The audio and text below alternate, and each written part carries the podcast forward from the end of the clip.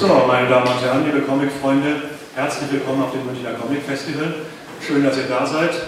Ja, und schön, dass auch einige von euch den Weg hier in unseren Saal 1 gefunden haben, wo wir jetzt an allen vier Tagen ein buntes Programm fahren mit abwechslungsreichen Künstlergesprächen, Vorträgen, Cosplay, Prämierungen, alles Mögliche durch das im Programmheft an und wir hoffen, euch hier recht häufig begrüßen zu dürfen. Außerdem möchte ich noch unsere Zeichenkurse hinweisen, auf die diversen Ausstellungen hier im Haus und ihr könnt auch draußen sehen, was für Ausstellungen wir noch in, Satelliten haben, wie in dem äh, Valentin Karlstadt-Museum, die Beatles im Comic und so weiter. Und ich glaube, wir bieten euch hier ein sehr, sehr buntes Programm und wie gesagt, herzlich willkommen erstmal an euch. Und ich kann mir eigentlich keinen besseren Auftakt vorstellen als einen Talk äh, zum einen etwa mit Paul Gravett. Da sind wir sehr, sehr froh, dass Paul uns geholfen hat bei der Organisation des äh, Comic Festivals. Paul ist nicht nur ein Experte für britische Comics, sondern ist auch ein international anerkannter Comic-Experte, diverse Bücher geschrieben über Comics, ist auch ein sehr, sehr netter Mensch. Wir sind sehr, sehr froh, dass er uns hilft. Und ich bitte erstmal Paul auf die Bühne. Hello Paul, please enter the, the stage. Give him a warm hand.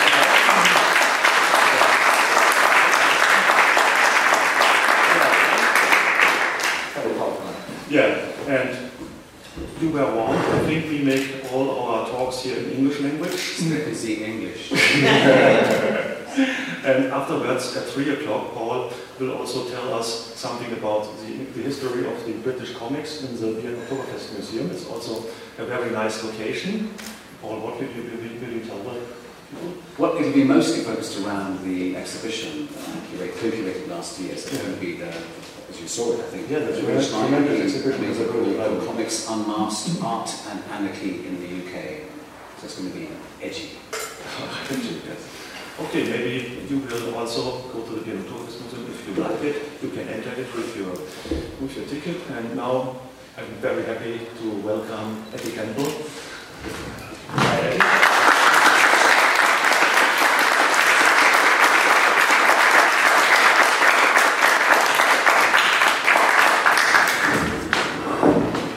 Thank you. Great, thank you. So, um, Wa- Water. I've heard good things about it. yes, what was the, the Water. WC Fields, I WC Fields line. I don't know, isn't it? You know, the- do you know the WC Fields line about water? Fishes. Fishes was waste, it doesn't, it doesn't drink. Fishes. Well, Eddie and I go back quite a long way, really, because we're both Essex boys. At least we were living in Essex back in the early 80s. As you might be aware, uh, my- me and uh, Peter Stanbury, who's, who's also here, my partner Peter business partner Kobe, produced a magazine called Escape, which if you're really, probably before you were born, some of you, but it was a very cool magazine in the 80s where people like Eddie were promoted, Eddie Campbell's work was promoted, but also a lot of other new exciting British artists. It was a very exciting time when people were used to do photocopied, handmade zines and small press stuff. And it was a real new wave that came into British comics, which had been a little bit, well, they'd been good. Of course, we had 2000 AD, but with the early 80s, there was a whole new wave of self-publishing. And you were part, of, very much part of that, weren't you? Punk. Yeah. it? It was um, It wasn't really punky though, I don't think it was punky. do it yourself. DIY definitely, but it wasn't, there wasn't a lot of uh, kind of nihilism or, um, you know, stuck down typewriter. I've got more like that as I get a bit more nihilistic as I get older. You become more punk. Yes. Ang- angry old men. In those days, that was how, to, to meet people making comics. This is, this is the pre-history, as in pre-internet comics. If we're going to just go back as to how we got together and how this scene was happening. Right now, for you, it couldn't be easier. In fact, it's almost too much. We've got too much information, too many choices of things to go to, comics to discover, to read online for nothing. I mean, my God, it's like unbelievable. Back then, you used to if you wanted to read somebody, you'd have to, well, often just write to them, write a letter. So every day I'd, read, I would write probably a dozen letters to different comics creators. And one of them was you, wasn't it, to make It's, um, with you? Yeah, yeah. It's still hard to. Uh, it's still hard to make money from, from comics. Oh yes, that doesn't change. But but it but, but it doesn't cost today. Hmm. But it doesn't cost anything to make them. You know, you, you just have to draw them and scan them and That's true. You Put them on photocopy, something. don't you? But now? Yeah. We, we used to always have to pay a printer or, you know, photocopies, you know, five, cent, five cents a time. Five. Well, sometimes people are still actually making photocopies, of course, on office or work photocopying machines. Yeah. Um, I, I got in trouble. illegally. I got in trouble at least once Yes. using some using a friend's office photocopier. And when, I remember when we were doing a fast fiction magazine, and you remember we were at uh, the Art Pool offices. It was a magazine I worked on called Psst, which was a very silly name for a magazine, as in Psst.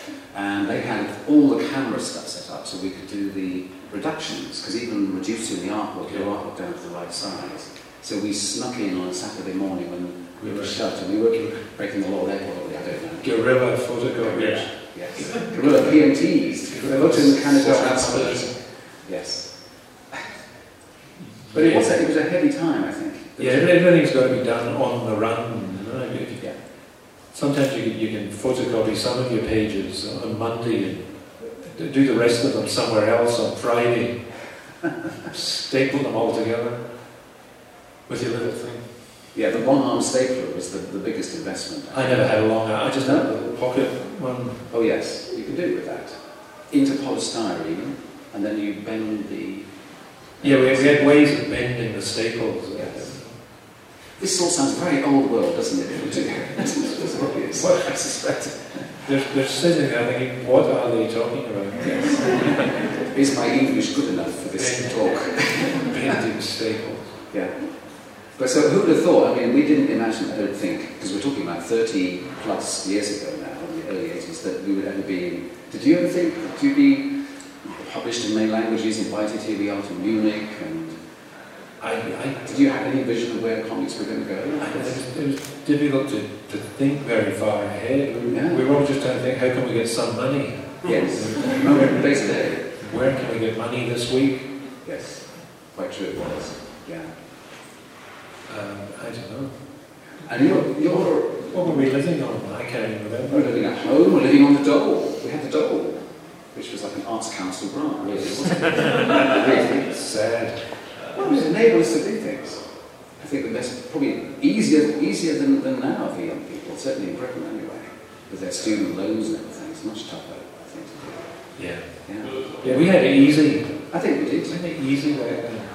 So what brought what, your your best known, of course, the audience here. There was no, The, the audience obviously most knows you from from Hell, I presume. I, s- I say we had it easy, but there, there was- nobody, in London there was nobody publishing comics. There was, there was nobody, You can't really say that because you had 2000 AD and you had Warrior and you had you had the beginnings of Escape, and before that, obviously, you but yeah, Small you know, Press. the 2008. and Viz.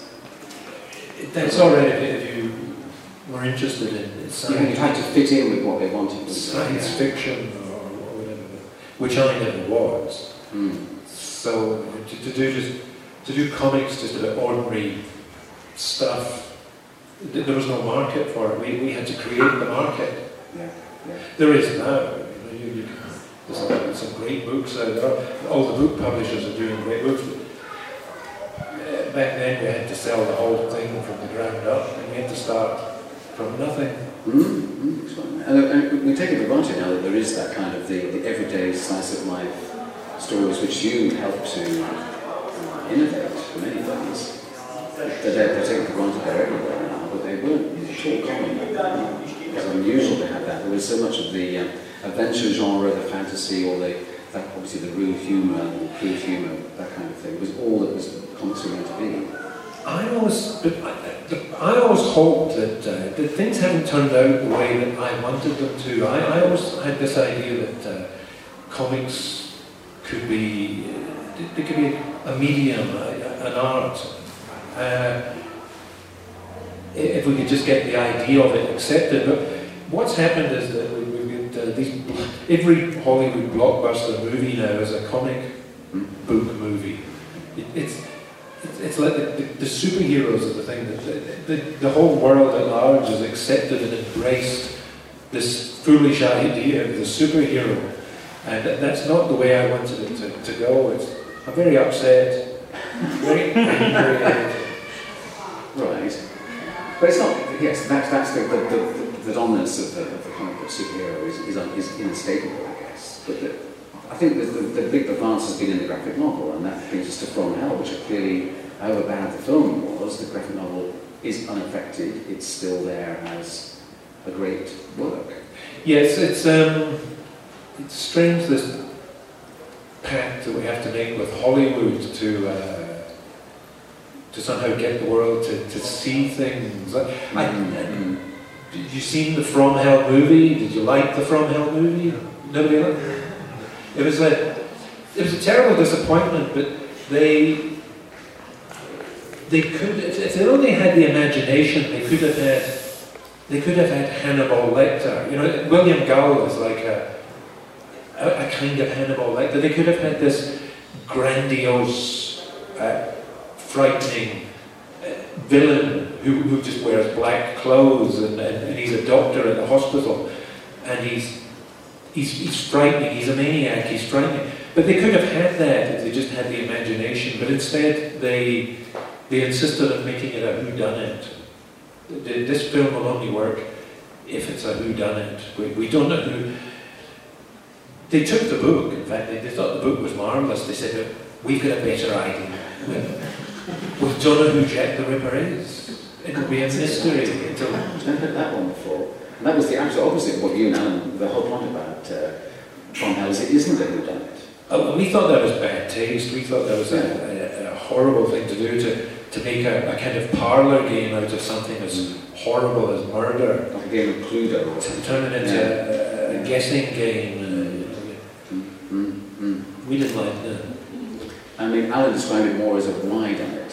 I think he's used that term, or more than a kind of autopsy of Victorian morals that echo right through to the present day, of course. Yes. Which is Yeah. the most powerful, I think almost the most powerful part of From Hell isn't really all the stuff that goes on we, in the period, but it's the, the way that Gull then is, tra- is transported to our present day world. That's a particularly amazing sequence where he's in a, a soulless office. He's in the soulless office. And Yeah. you find yourself agree, agreeing with You it do. until, until you remind yourself that he's a psychopathic maniac.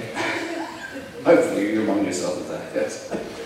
But that's the kind of thing which, of course, would have just been an amazing thing they could have done it in the movie as well. But it would have been just too. Anyway, we've lost this. We've lost the story arc here, and you know, where's the good guys and the bad guys, and you know, this is going a bit weird. You can imagine they they, they ignored all that stuff. Yeah. There is, there is talk of turning it into a, a 12 part uh, television series. Mm, It would suit that.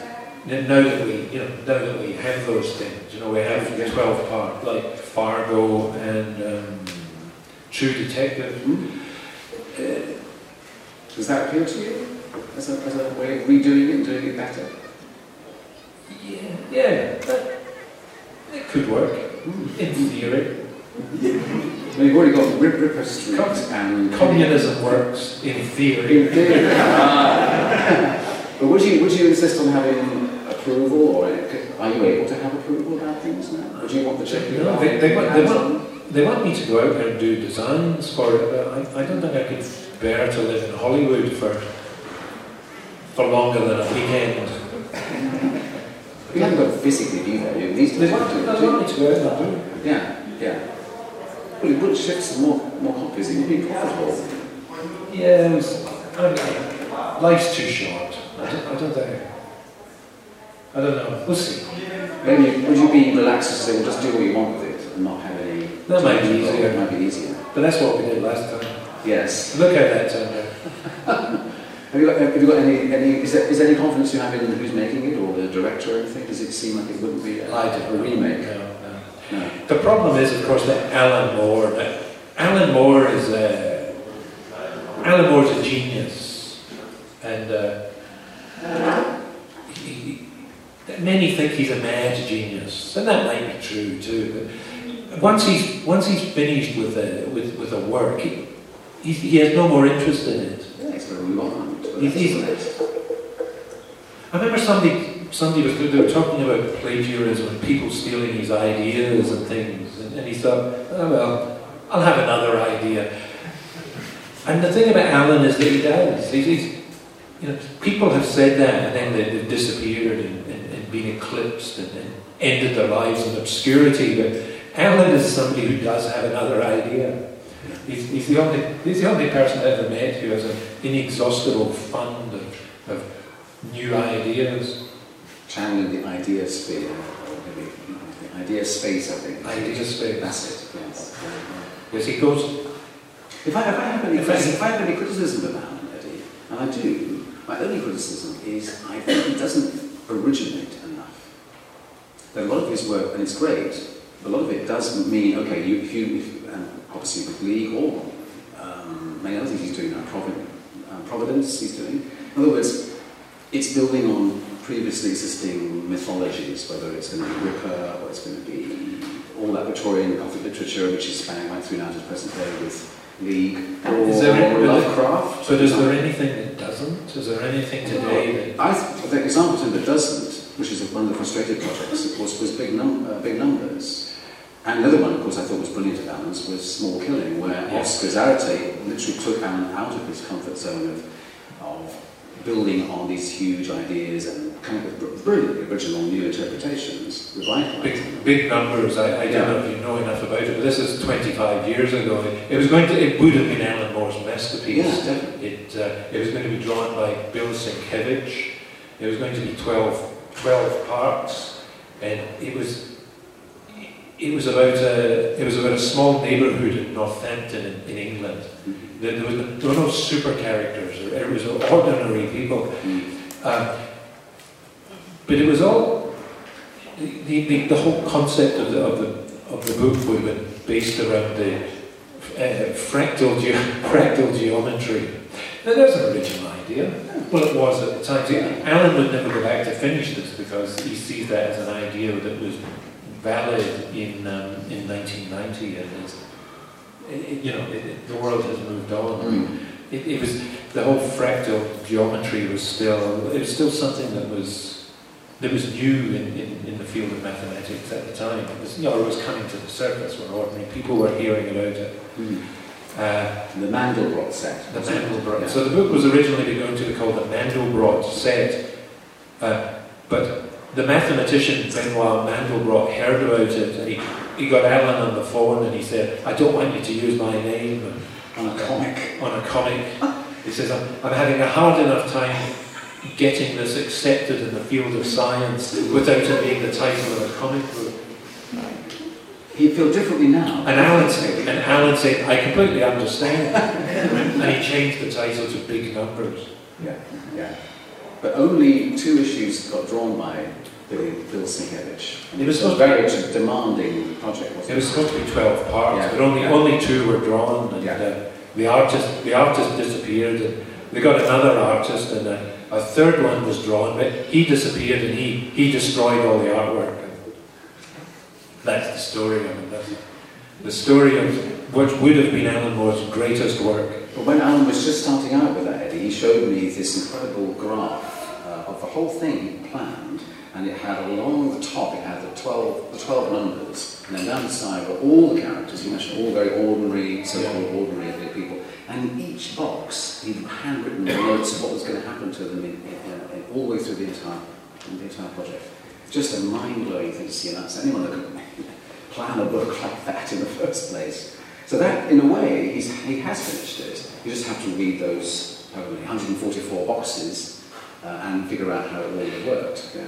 Because, uh, yeah, Alan, Alan's very, he's obsessed with structure. Mm. So, so the, the structure of, of, of a work is the, is the primary thing for him. With From Hell, it was the, the, the architecture of time was, was the, the structural idea behind the whole thing. And, and he thought this out thoroughly before, before he ever wrote a line of dialogue. Mm, mm. The structure is very important, isn't it, to all, almost all this work, exactly. Or with the Watchmen, it was, it was the idea of, uh, The symmetry. of the clock, you know, Yeah. the 12 hours of, of, of the round of a clock. This reminds me, because when I was working on Mr. Magazine, we, we approached Alan about doing something for the magazine at that time. And the main, he was almost slightly at sea about this because we told him you can do whatever you like. And in many ways, I think he made even reply to me about this, that actually he quite likes pushing against constraints. In other words, if you're given a structure or you know, something that kind of contains or has to be pushed against. He, he feels more comfortable and just go and say, do whatever you want about anything you want. He found that actually almost more demanding, more, more difficult for him to, to Yeah. come up with something. Yeah, Yeah. yeah, that's true. Mm-hmm. And when you when you were picked by by Alan, what do you think? Yeah, very often, we- I, I don't know if you've ever heard of his uh, Alan Moore's magic, uh, magical project. He decided he was a magician. When he was Uh, forty, I think turns was his fortieth birthday? Yeah, he, he thought instead of having a, a midlife crisis, I, I'll, I'll become a magician. He, he declared himself a, a magician, and he, and, he, and he worked out all these magical theories, and uh, and he and he gave. It- yeah, his magical performance works always started with an invitation to come and uh, and give a performance, and then he would give a performance based on that location and the time. It's like you say, he, he needed that Yeah. in order to begin. Like, where was it happening? Okay, well, we'll look at the history of the place. We'll, Mm. he was very into psychogeography, was, was a subject he was very interested in. Uh, and then he would create the work from the material that he, he found in the location and in the history of the, the, the location. I, I, don't, I, don't, I don't think those books are available in. Um, he, he did them as performance pieces. I, I adapted two of them into comics. One was called Birth Caul, the other was uh, Snakes and Ladders. They've, they've not appeared here, have I they? don't, don't think so. No, they're, available in, as a volume, aren't they? Disease of language, I think. Yes, the it came out as a book titled. A Disease of Language. Mm. And how was what was that process like? With, uh, adapt, did, did Alan get involved in the in, in how to transition them from performance to? No, no, I, I, I just took I took his spoken word. They were on Mm. disc. I took the spoken word and uh, Mm. adapted it into comics. Mm. I kept I kept him out of it. I, didn't, I didn't want him getting involved uh, because with From Hell he he would give very very, very precise uh, descriptions of, of, of the pictures. You know, for a little picture that size, he would write uh, one and a half pages just for, for one picture. Um, and he, where, where other comic writers, if, if, if it was rain, if, it, if the, the scene was required it to be raining, they would say, uh, scene exterior raining.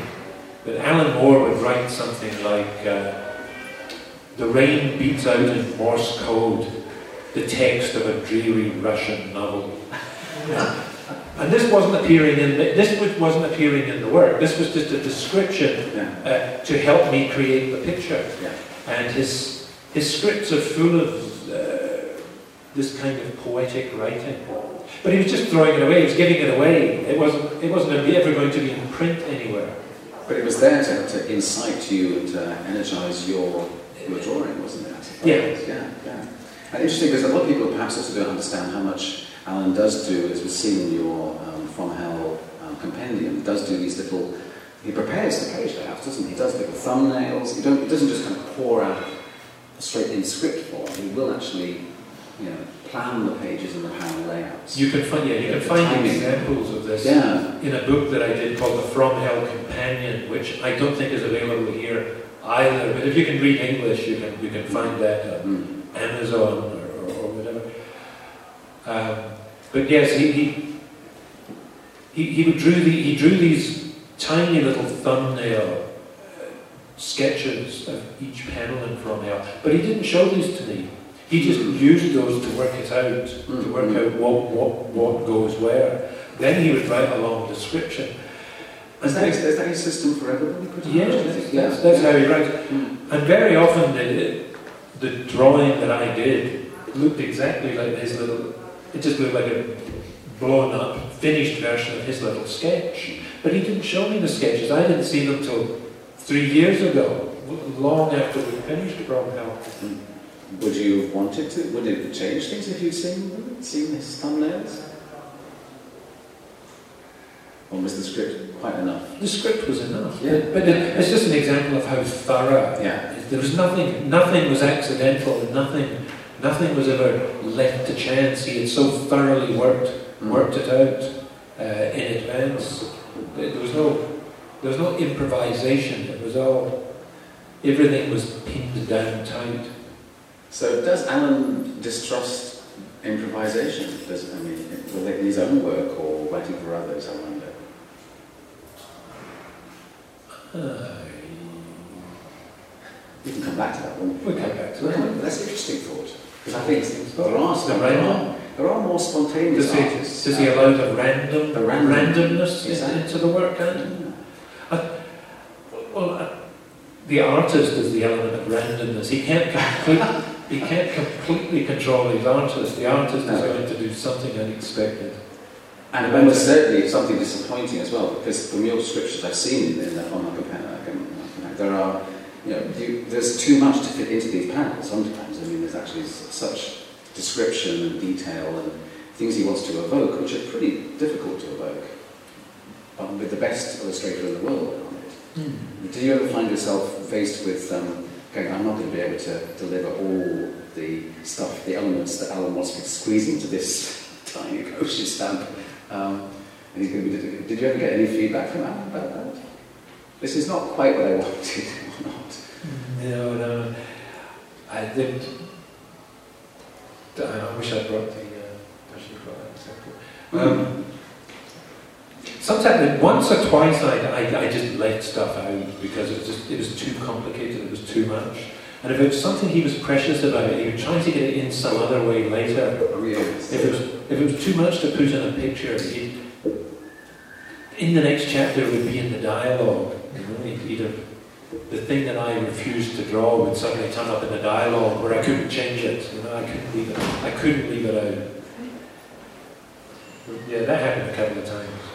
So if he wouldn't throw away a good idea, obviously if it's a good idea and you haven't used it yet, I'll, we'll find a way to incorporate it. Yeah. I'd like to say nothing goes to waste, but, but uh, many, many, many ideas have gone to waste. Uh, you know, Alan Allen's, yeah, as I say, he has so many, he doesn't mind, mind throwing a few away. No, no, exactly. And um, your, your other collaborations, is there any, any word, word you can tell me about the, the Bump Book of Magic? Because I've been hearing that you might be involved in that. I don't, yeah, How do you feel about that? This is a, you, can you tell us bit, people want to know about this new book from, it's a new collaborative book with maybe four or five or six artists. I think Kevin O'Neill's involved, and Jose Villarrubia and Melinda Gebbie, and This- maybe yourself. This, yeah, this, I think this is a, this is a new project that Alan's working on. It's called Mm. it's called the Book of Magic or Alan Moore's Book of Magic. Isn't it the Bumper book? the Bumper Book of Magic. I thought it was, or the Big Book or something like that. Because it's meant to sound like a little bit like a, a children's annual, like a children. an old-fashioned British children's Christmas book. Yeah. I know nothing about it. I'm, I'm out of the loop. Oh, okay. I wondered if you were involved in that. I'm, I'm, I'm drawing. They asked me I want to draw uh, some of the some of the mini biographies of famous magicians, but that's only part of the book. I, I have no idea what, what's going on. Oh, okay. When Alan chose you for From Hell um, as, as the artist, were you the first person that he came to for, for, for the book? Were you his top? Perhaps he told you that. but, uh, but how did you feel when Alan offered you this mammoth project? I, I, sometimes I sometimes I like to annoy Bryan Talbot by saying that uh, they, they were going to ask you first, but, but, but, but they talked themselves out of it. They changed their mind. I don't think that's true, Eddie. I don't think Bryan was on the wasn't on the list before you. I, li- I like to tell them that. Yes. to wind it I like, I like to annoy him. because they, if, if Bryan had done it, Bryan would have, Bryan would have enjoyed the drawing the gas lamps and the, the Victoriana and the, you know, the, the details of, not what, not really Victorian dress, but Victoriana, you know, the Mm, hats with peacock feathers and, and things like that. mm, I, I, I wanted to draw. I wanted to draw from hell as though it was actually happening, um, and you didn't really notice any. You didn't really notice what people, you know how you take for granted what, what people of your own time are wearing. We, are, we all wear jeans. We don't look at jeans. We, we don't care. Mm. Or we wear t-shirts. Unless there's something interesting on the t-shirt, we just say, oh, t-shirts, jeans. And I wanted to draw from hell in a way that did not rivet attention on the details of, of Victorian clothes or streets or gas lamps. I wanted to draw gas lamps in such an abbreviated way that you, you would hardly notice them. In the same way we, we hardly notice the details of the streets that we walk around in every day. Um, and I think that's why they, I think that's why he asked me because that's that's the way I draw. The, we got in trouble once because there's, there's some uh, sexual acts are depicted in From Hell in a very frank way, and the, book the book had been banned. I think it was banned in South Africa, and they'd come to Alan for a, for a comment, and he refused to give a comment. He said, "You just want me to talk." Anyway, he refused to give a comment. But later in the interview, he said, this, "They wanted me to talk about South Africa. They, they didn't come to me when it was banned in London. They didn't, or, or when it was banned in." Uh, Australia? Australia, Australia, or yeah. whatever. He said, anyway, he said, so we showed an erect penis. He said, it wasn't even a real penis, it was an Eddie Campbell penis, it was just a scribble. Because you've all seen penises, and the same way you've all seen t-shirts and jeans and gas lamps. So you just drew an Eddie Campbell penis. It's just a squiggle. when I called him to task about this, he said, he said, I didn't mean your penis is just a squiggle, I meant the one you draw. But the book is, is a very, very, um, you know, it, it isn't a kind of an, an easy sort of Michael Caine, bodice ripper, whodunit, Jack the Ripper kind of story. It, it, it has got some very, very starkly deadpan uh, reporting, almost, almost reportage in a way, of, which I, I imagine, by the way, one of these I imagine you must have looked at, you must have looked at these incredible um, police gazette uh, newspapers, you know, there were maybe anyway, there were these reports where each week there would be these fully illustrated covers of these Victorian newspapers, uh, which gave people, they, that was the news you got in those days, no photographs. So then and there were all these, there were these sketches of the Sure. victims. No, no, no. But I was more interested in the photographs because Mm. the quality of police photos, I mean, they're not, they're not photographs made with, you know, with lighting and No, no. snapshot photographs made at the time, but Mm. there's never enough, when you're trying to draw from these photographs, there's never enough detail in them. Mm. You know, if, if it's a photo uh, of somebody cut open, there's never enough detail to, to tell which entrail is which, which part of the body is which. And I wanted, I wanted the drawings to look like that. You know, there's just, the blood is just an inky mess, and the, uh, Mm. and the, the insides from somebody's body are just are just a, an unintelligible muddle. Which, if somebody was lying open in front of me, that's what it would look like. But I don't understand. I don't understand which part joins onto which part. It's just a mess. You know, it's just a muddle. And I was drawing it like that, so that uh, there's no invitation to, you know, to to make a biological analysis of what's going on. That, that's not what was, you know, it's not what, what is interesting about the situation. Somebody else, another artist may have, have wanted to focus on those kinds of details. But I think that's why Alan wanted me. He, he, wanted it to be deadpan and humdrum. And, uh, somebody walks up the street, somebody walks back down the street. You know, somebody, somebody sensationalistic, is it? Somebody cuts open a, you know, Jack the Ripper cuts open a human body. It's now he now he gets it. Now he runs away. You know, it's just it was just humdrum reality. It was just, though the crimes were on the same kind of humdrum reality as walking up the street and Which makes them so much, sitting at a desk. because they're much more chilling than if they'd been done, you can imagine, in a much more splattery or showy sort of Hollywood way, I suppose, if it had been made much more, you know, detailed and horrible and whatever. So that's because I've never been interested in, in horror as a genre. Horror, Mm. Horror, um, horror never interested me. about the old ECs? You? No, I hate them. I hate them. I despise them. Yes. I I rather read. Boys and ghouls. I'd rather read comics Ah. because because of all the old comics, they they're the ones that just draw ordinary. They draw ordinary sitting rooms, ordinary bedrooms. They draw they draw clothes that real people wear.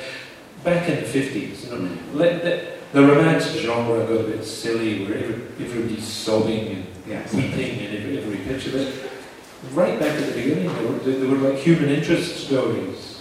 I remember when when you used to talk about Marvel comics and uh, that you read, the, the pages you liked best in Spider-Man were the, the John Romita ones with Mary Jane and just the kind of the pauses in between the fights. I, I, yeah, I, I always thought that they created a kind of a kind of reality that was int- maybe it was just because it was America and uh, everyday America was kind of different from everyday England back in the 1960s and just details of ordinary American life interested me. Um, I forgot, where I was going.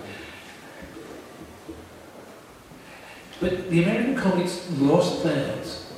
You know, as, as the decades have by the by the 1990s, I remember, I remember picking up an, an issue of X Men, and there were only there were only two people in this comic wearing regular street clothes. Mm, mm. Everybody in this comic was a superhero, and there was only two people wearing street clothes. One was the president of the United States, and the other one was Nick Fury. Right, right. And there probably were no, were, there any kind of moments where they weren't agonising about either fighting or about to fight? And Yeah, yeah, they they- any sort of chatting or I used to having love a that. big scream or a... I used to love that. I, mean, I, the, I used to look back in the, in, the, in, the, in, the, in the old Jack Kirby Fantastic, the Fantastic Four. On their off time, they'd have a game. They'd have a game of baseball, and, and that would go on for two or three pages. Uh, or the thing might eat a stack of, of, of pancakes like, this, and you put fork and you eat them. And, and, but I found used to find this interesting. I thought, like, do Americans really eat their pancakes a big stack like that? I've, I've been over there now and I see that they do. but uh, yeah, I felt I was I felt I was learning about America when I, when I was reading these guys. So the superhero stuff interested me much less than Peter Parker going to college, or, or those were the parts that interested me most. And so when I came to draw comics myself, I just drew comics about ordinary, everyday life, which, which is interesting and you know, infinitely interesting and captivating. There are, there are things in life that, that most of us miss because we're, we're not looking attentive attentively enough. We're, we're rushing to work. Or, and so, so when I first met Paul, these were the kind of comics that I was doing. I was doing comics. Uh, I did autobiographical comics. So and you were looking for, for different kind of things. weren't you? you were looking for comics that were different. Well, there there already been a, the, the wave of autobiography coming from Harvey Pekar, obviously the underground up to a point, but your stuff was special because it was it was British for a start and set in, in, our, in our local area. Yeah, and it was really And well so Paul, and Paul was my first publisher. 35 years ago. hmm Yeah. And because I think what you were doing was also um, writing really well. I mean, the, You don't look like old Paul. No, I have this horrific portrait in the, in the attic there. I'll tell you. But, uh, no, but you were writing really well. I mean, there's, you could just tell someone who knows how to use words. That was something that was still, I mean, not that common in comics. We're still talking about early 80s. Alan was only just about emerging at that time as a, an amazing writer, using words powerfully in comics. And also, of course, you use this incredible um, Letratone impressionism. That's not as, as, as in the art, as in instead of doing the kind of Monet, you know, with paint, you did it with lots of bits of na- Which is nowadays, nowadays we can paint it and scan it. Yeah, you know, But back then, it print was, it. it Back- all back hands-on, wasn't it? Back then we had to find, uh, you know, ways of getting around um, the fact that these were just black and white drawings. Mm. So we, used to have the sheets of grey with dots sticking back. And You rub down, isn't it? you would cut them out and stick them on the picture. But I, I used to cut them into little tiny pieces and, and, and stick them all over it, like, like impressionistic brushstrokes uh, to create, create effects of, of light and shade and, and, and atmosphere.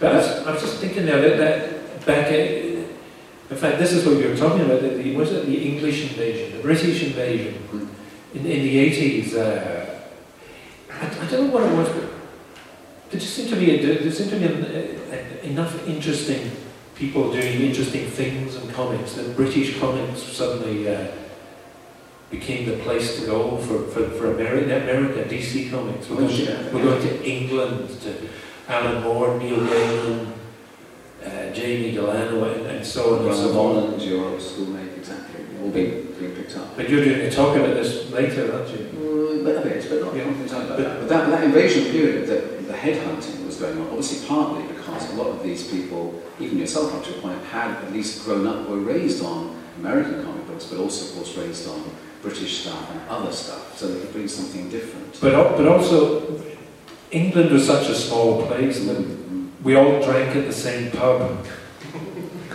yeah. We, there used to be these, uh, used to be these uh, comics marts, like small mini conventions every two months, and uh, in London, at the Westminster Hall, and there was a pub next, but the pub next door where, where all these people would meet. So you could walk into this pub and you could have a drink with Alan Moore. Yeah.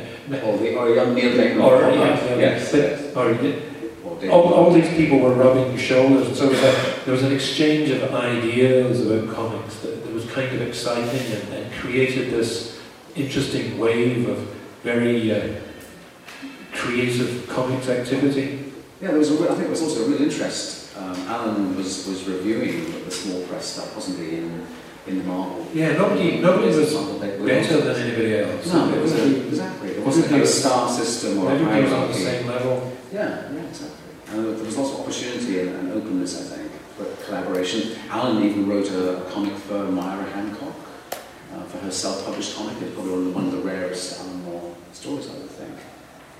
And that was a special time. Yeah.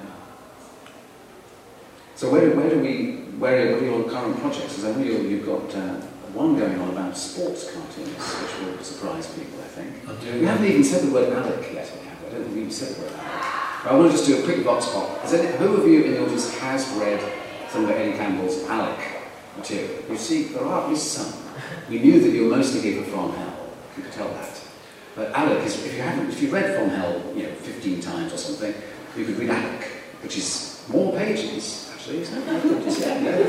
Alec, the years have pants, and it's very, very good. Well, you can imagine it's very good. 600 page book. Bigger than From Hell. But no appendices. Or maybe a bit. No, no. But, uh, yeah. Or other internal organs. But th that's my book of, of real life comics. It's all collected in one big book called Alec, The Years Have Pants. And is that really, but is there going to be more, do you think, Alec? Will you be doing, will there be a, I, do you think? No. I'm, I'm, working on a bunch of stories with my, uh, with my girlfriend, Audrey Niffenegger. She's your fiancée, isn't she? My fiancée, Audrey Niffenegger. in front, yeah. And, uh, so you're collaborating not just with her writing and you drawing, it's a real double act, isn't it? So we're, we're pitching that as a book at the moment. We don't have a publisher yet. But, uh, I don't think I have too much trouble. But uh, it was you. It was you that brought us. It was you that gave us that opportunity. It seemed obvious that you should both work together. It was, it was the, the Guardian. Did the Guardian, the newspaper, the London newspaper, did a, a special on comics, and uh, we did a five-page color comic for the, for their magazine. And how, um, although I know was here, but how, how did the collaboration go? And did you decide the terms of how you were working? Uh, she wrote it, and. Uh, and I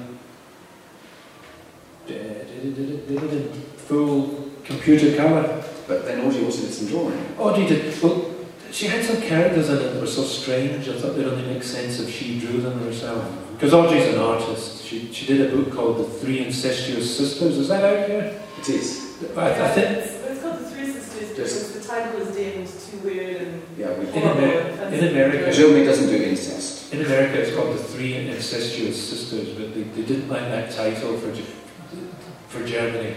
It just, it's just the three sisters. I don't know. I, I, incest. It. There's no incest in the book actually. It's, it's just the trailer. We did like that title. And are you planning to do more, more things together? You've done another book. Have you even done a short story about um, Bradbury or something? Is that something? You yes, we've done. We did one story. Yeah. It's, in, the Ray Bradbury uh, yeah. collection there. So you have other stories in mind? It was, it was a story that spun off from one of Bradbury's ideas. Oh. But uh, no, so we're, we're doing a bunch. We're doing a bunch of stories. That'll be a book. That's fun. And what about the sports cartoon? No, it's actually boring. Yeah.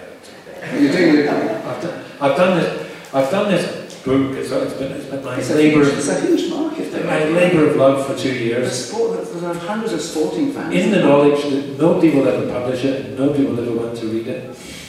But I think you have to go for the sports angle. So the sports angle, sure. Right. It's, it's a history of sports cartooning.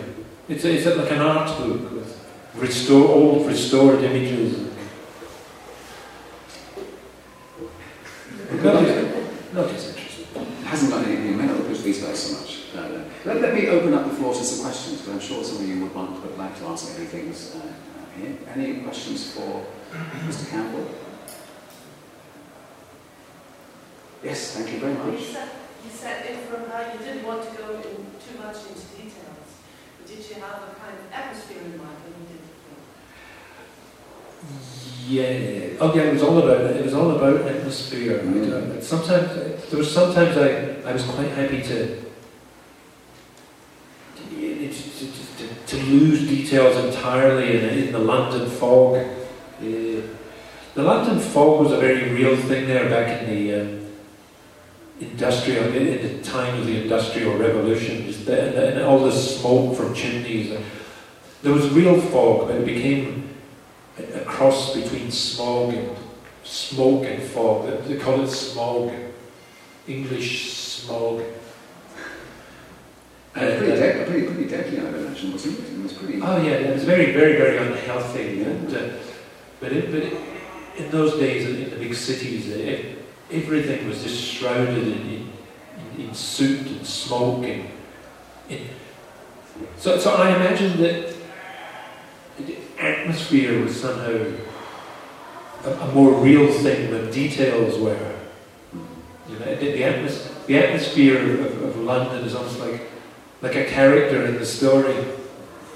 Where did you look for for, um, for that atmosphere? Did, did, you look into illustrations from the time, or paintings, or something? One thing I did, inspire one thing I couldn't do was look in modern London. No.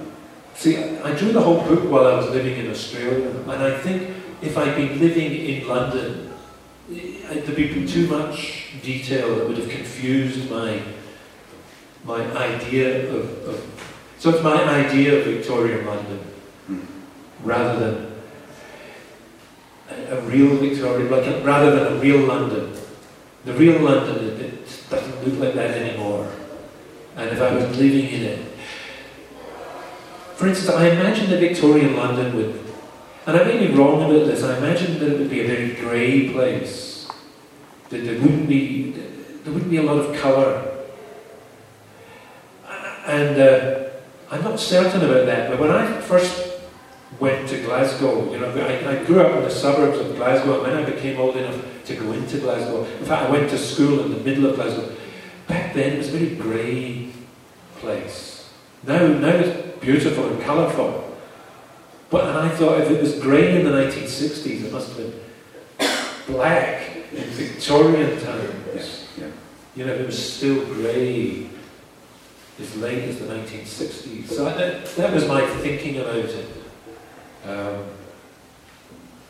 you know, I, I, I, gathered as many photographs and old engravings, you know, from the old London Illustrated News as I, as I could find. Uh, I got the first 50 years of Punch magazine, uh, and this in bound volumes, and this, this gave me an idea. This gave me a real I was almost living in, in this imaginary Victorian London. I say imaginary because it doesn't exist now, but I had to conjure up an idea of what it would have been like.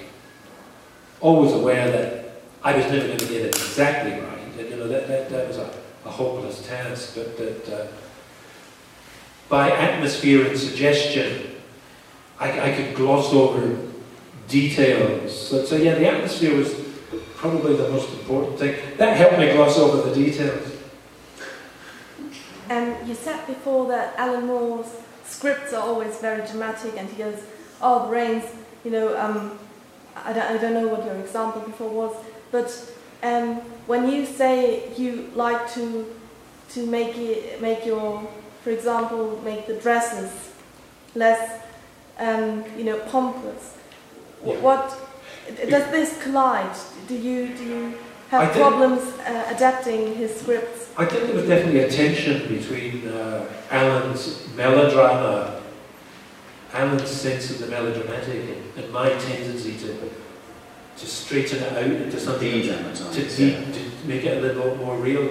But when they did the movie, the, the women in the movie are they're wearing bright green, red, and pink dresses, and, and uh, this this seemed to me like almost like a like a, like a stage show. This is like Victorian music hall Mm, rather than what people would have been wearing in the streets. mm, I, I think they would. I think the clothes would have not necessarily drab. I think they might have been quite detailed in little flower patterns, but but it would be grey on black and brown on black, with maybe just a, a touch of colour here and there. That I just can't imagine anybody in their right mind wearing bright pink and green dresses when, when you're going to be dragging it through the the shitty London streets. You know, it'd be, yeah. it would be a stupid thing to do. Well, that's one, yeah, that's one. We're talking about atmosphere. That's one thing. Yeah. Was, was the amount of manure, the amount The of amount of horse shit on the roads. that's on Yes. the road.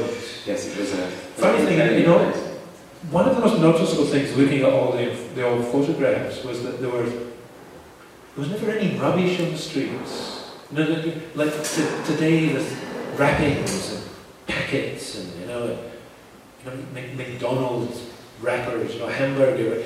Look back then. The streets are clear. There's some horse shit, but they're clear of paper rubbish. The way we get, everything is, it comes in a wrapper, we throw it away. Mm. There's paper rubbish everywhere. Looking at those old uh, photos, there's no paper rubbish in the streets. And I think in, in the fruit markets and vegetable markets, I think they would have dropped fruit and vegetables, but I think that would have been picked up very quickly.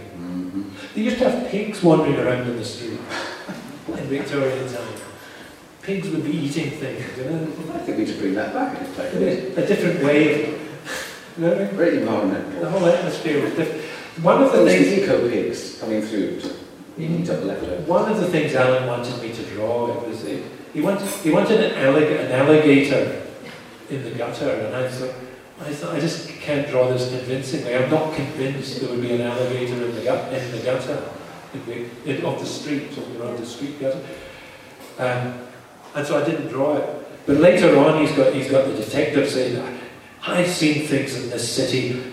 I've seen alligators in the gutter." So we got that in anyway. So he got he got it in anyway. Some more questions probably. if you have any more. Yes, there we go. Um, don't you see an ethical problem in saying that William William Gull is Jack the Ripper? Because I don't think he was actually. Now we once we once we got rolling, Alan and I, we, we didn't think he was either. We we we thought we were uh, we were uh, savaging the reputation of, of, a, of a good man. You know, we I think Will, Will, William Gull was a very interesting because we we'd taken the theory. It was a theory that was ready made when we found it. It was it was the theory of Stephen Knight. He'd written a book uh, about the Masonic cover-up and so on. But we didn't really care whether he was or wasn't. What we were interested in was the structure of the cover-up uh, and, and all the ramifications of this. So, but William Gull was an interesting man. He was the man, for instance, who who gave the name to anorexia nervosa. He wrote a paper, in, a, a medical paper in the 19... He delivered a paper at the, the university in the 1860s on anorexia nervosa, which is still the name that we use, you know, for the Slimmer's disease. And, and he did he did great work. I think I think he was an important doctor who's been largely forgotten. He, if he's remembered at all, he's remembered, remembered for this stupid theory that he was Jack the Ripper. And uh, so, no, I don't think, I don't think it was him. Well, would you have done something to clear his reputation in the end? I don't know, I should, I wonder if I should, I should burn all copies of the book. That's, I, I don't know what else I can I'm surely Sure. Gull's descendants will be suing, won't they, for defamation or something. No, I'm, I'm not I, I think it- we live in a world, we- sadly, I don't, I don't think we care enough about our, our forebears to, uh, to do anything about it. Or, I think for them to make a fuss about it was just about attracting more attention to the stupid theory that William Gull was Ripper. So to, to Alan and me, uh, William Gull is a fiction. We've, we created a fictional villain whom, as I said earlier, he's, he's almost as good as Han. I think, I think he's better than Hannibal Lecter. And, and the movie, they could have had Hannibal Lecter if they just had the imagination. Because I think our, our, ours was just ahead of Hannibal Lecter, wasn't it?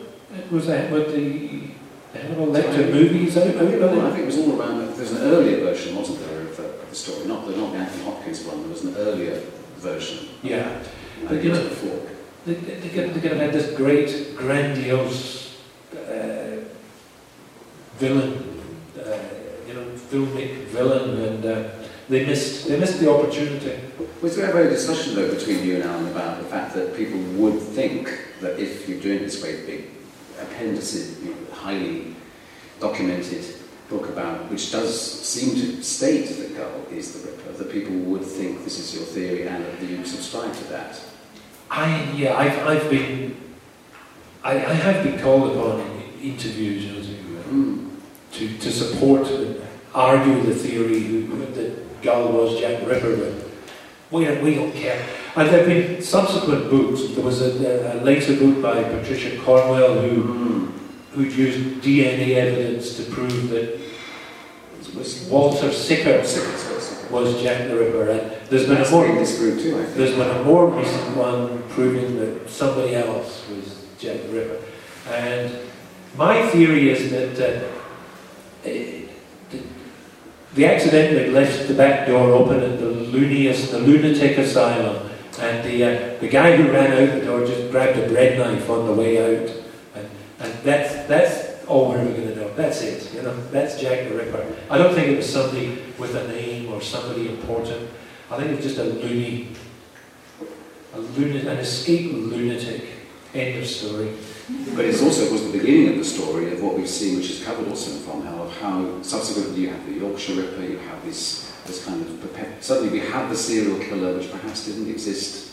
Well, the, Before. the idea, the, obviously, you know, history has has uh, people who've committed mass murders or, Mm, or mm. serial murders, but Jack the Ripper is the beginning of the of the idea. I think like, the phrase serial murderer only goes back to the six, the 1960s, but but we think of Jack the Ripper as being the beginning of the history of the, the serial murderer. We don't really care about. He, he's, he's big enough to be like the mythical beginning. He's, he's the mythical figure at the beginning of this idea of the, of the serial murderer. And we have so many serial murderers in fiction and television now. You know, you, you start to feel that if there's that many of them around, there's got to be a couple in the room today. Okay, which one of you is a serial killer? Come on, hands up. Yes. So last questions. I think we're on, we're on time now. We're here. Yes, let's get you. Let's go both of you in if we can. Yeah. Uh, how long did you work on one page of this very thick uh, book? From hell. One, oh, I, I used to do three or four pages a week. I, I, I, couldn't draw that quickly now. I, I, I'm much slower now.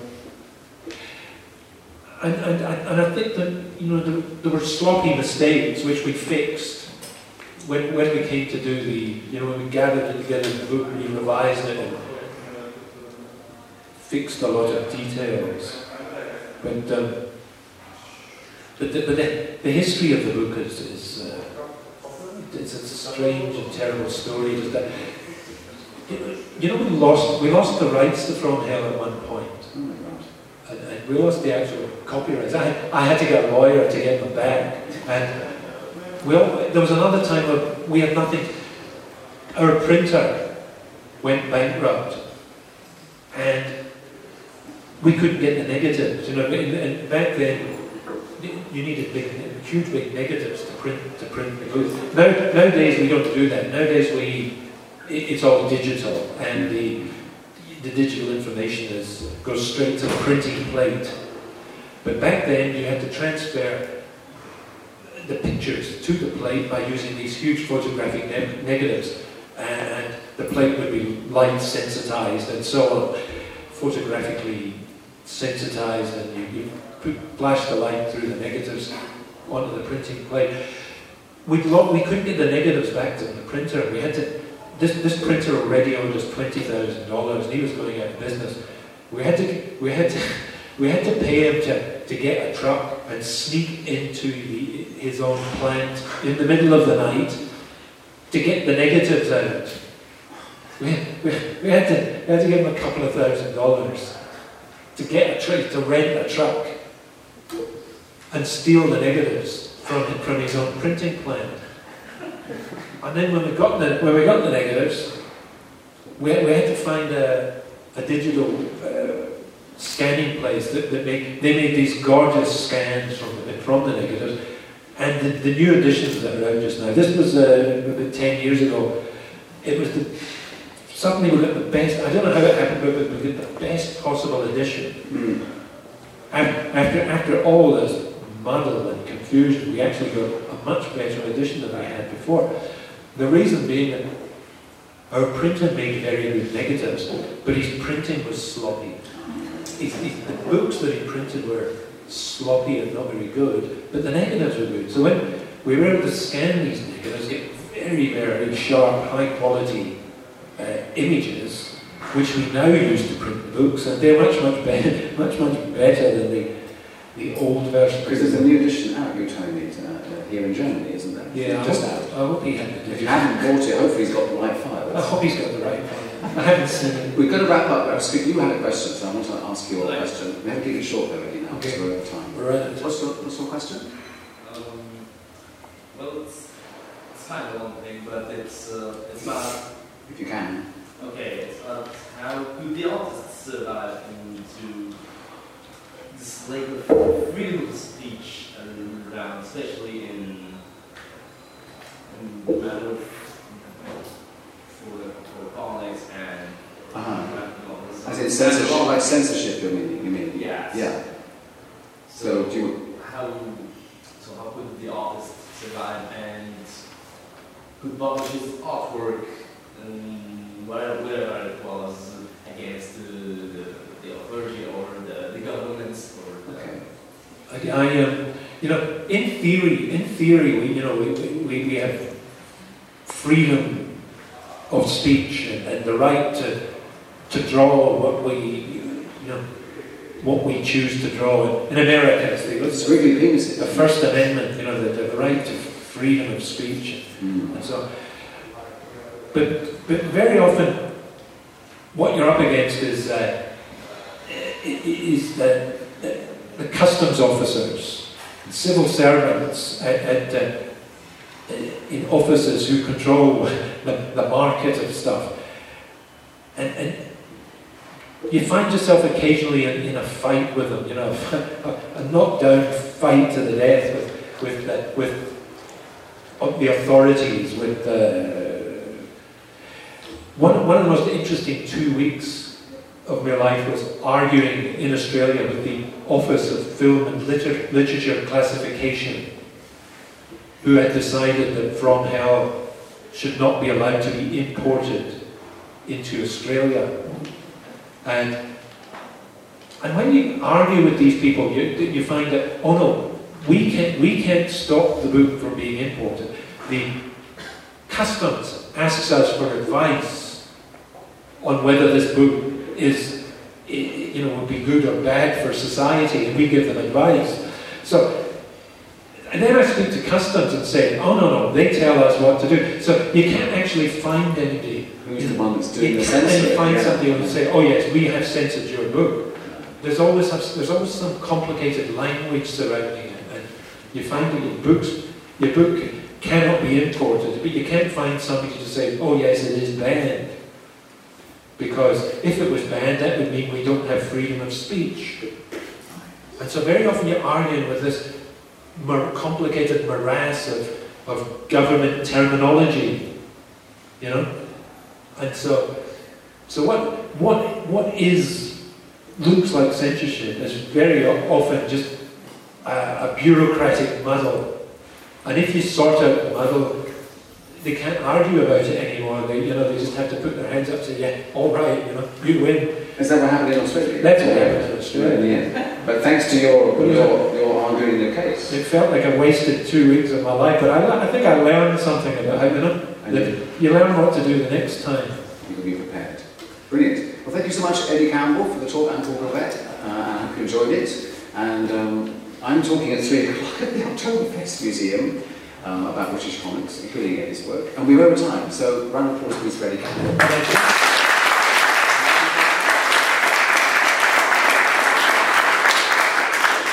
Thank you very much. And I think I'm signing books at oh, two yeah, o'clock two. Or, or, half. Is it two o'clock? Like, or half to Over there. Somewhere over there. What on, find there. What's, the publisher's name? Cult. Cross Cult. Cross Cult. Thank you.